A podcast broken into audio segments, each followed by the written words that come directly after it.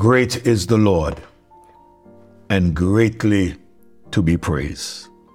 Join with me as we listen to the words of the song entitled Just Over in the Glory Land. This song is based on Revelation 21, verse 23.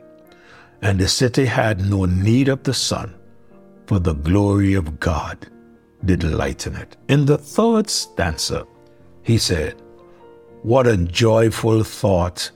There, my Lord, I'll see just over in the glory land. And with kindred saved, there forever be just over in the glory land. He said, Just over in the glory land, I'll join the happy angel band just over in the glory land.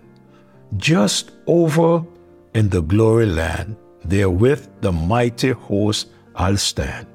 Just over in the glory land. My question to you this morning Will you be in that glory land when Christ calls or when He comes? You see, if you are not sure that you will be in that glory land, you can be assured today if you can still hear my voice. It means that you are alive and you have an opportunity to trust Jesus as Lord and Savior. Today, in order for you to do that, first of all, you must admit that you are a sinner. Wherefore, as by one man's sin entered into the world, and death by sin, so death passed upon all men, for all have sinned. For all have sinned and come short of the glory of God. The wages of sin is death, but the gift of God is eternal life. I trust that you will choose the gift of God over the wages of sin. I trust that you would stop and pay attention to the fact that God has sent His Son, the Lord Jesus Christ, to come to planet Earth to live among us, to go to a cross, to be crucified for your sins and for mine. I trust that you will realize that there is salvation in none other but in Jesus Christ, for the Bible teaches, neither is there salvation in any other. For there is no other name under heaven given among men whereby he must be saved.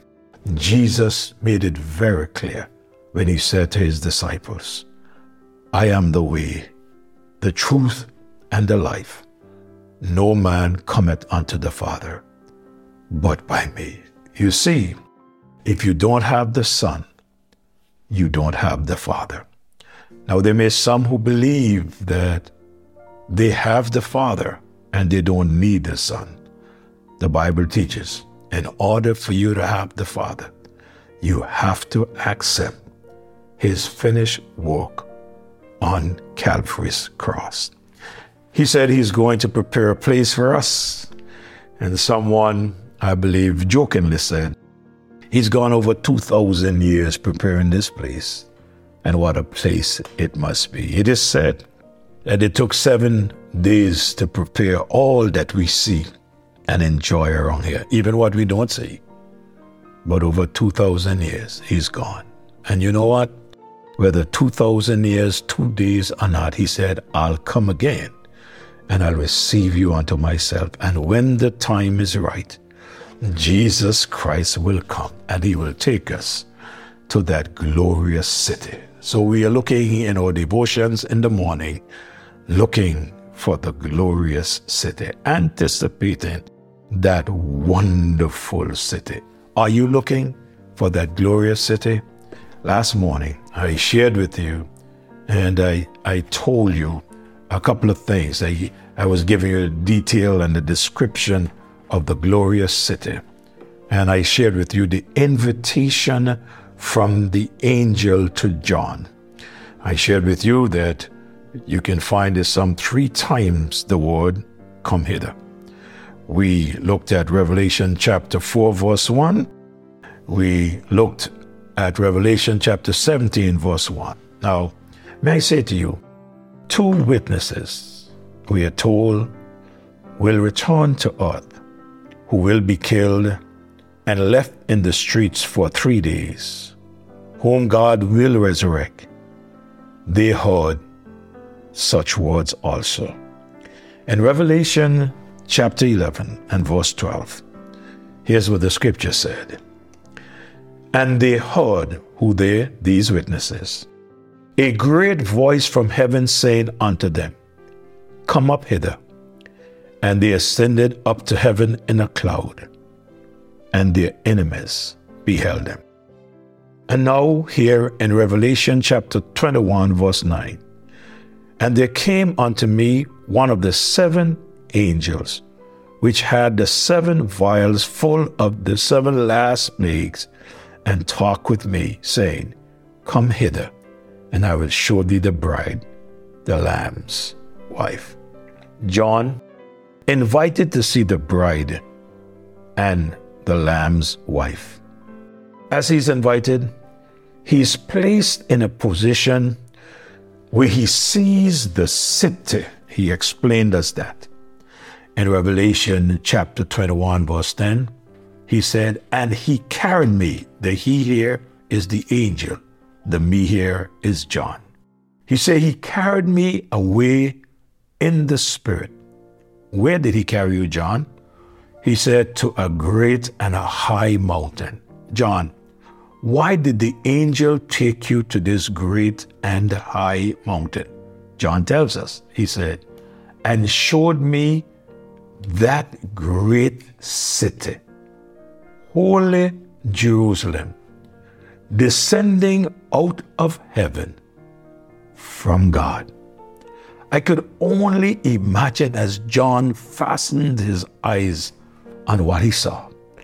For indeed, he never saw anything like this before. Yes, he no doubt had seen some buildings built on planet Earth, but nothing in comparison to what he sees here. So, not only that we have seen the invitation, when I look at this, I also notice the architect and the builder of this city. You know, sometimes when buildings are built, and people drive around or they enter into the building, they want to find out who did this work. And if the work is done well, they would want such a person to build for them. Or who drew this plan? And if it was well designed, they would want such an architect to draw for them. But John tells us in verse 10 And he carried me away into the spirit to a great high mountain and showed me that great city, the holy Jerusalem, descending out of heaven from God. This city is no doubt designed and built by God. This city is seen coming out of heaven from God. It was the writer of Hebrews who makes it clear who the builder is. In Hebrews chapter 11, verse 10 and verse 14, he said, For he looked for a city which had foundations, watch this, whose builder and maker is God. The builder and maker of this city with these foundations is none other than God. For they that say such things declare plainly that they seek a country. Hmm. This is what he speaks about when he said, I go to prepare a place for you. In John 14, verse 2 and verse 3, he said, In my Father's house are many mansions. When I was growing up, if someone had a big house, we would say, or you would hear others say, boy, he living in a mansion. Even today, you hear people refer to a big house as a mansion. But he said, in my father's house are many mansions. If it were not so, I would have told you.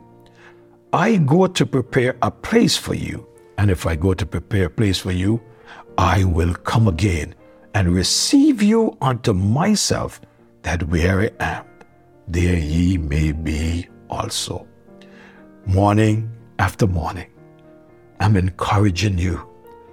Those of you who do not know him, prepare yourself and get to know him. Because one of these days, those of us who know him will be in this place that he's gone to prepare for us. One of these days, if he tarries, if we live until he returns, he will return and come for us and take us to this prepared place.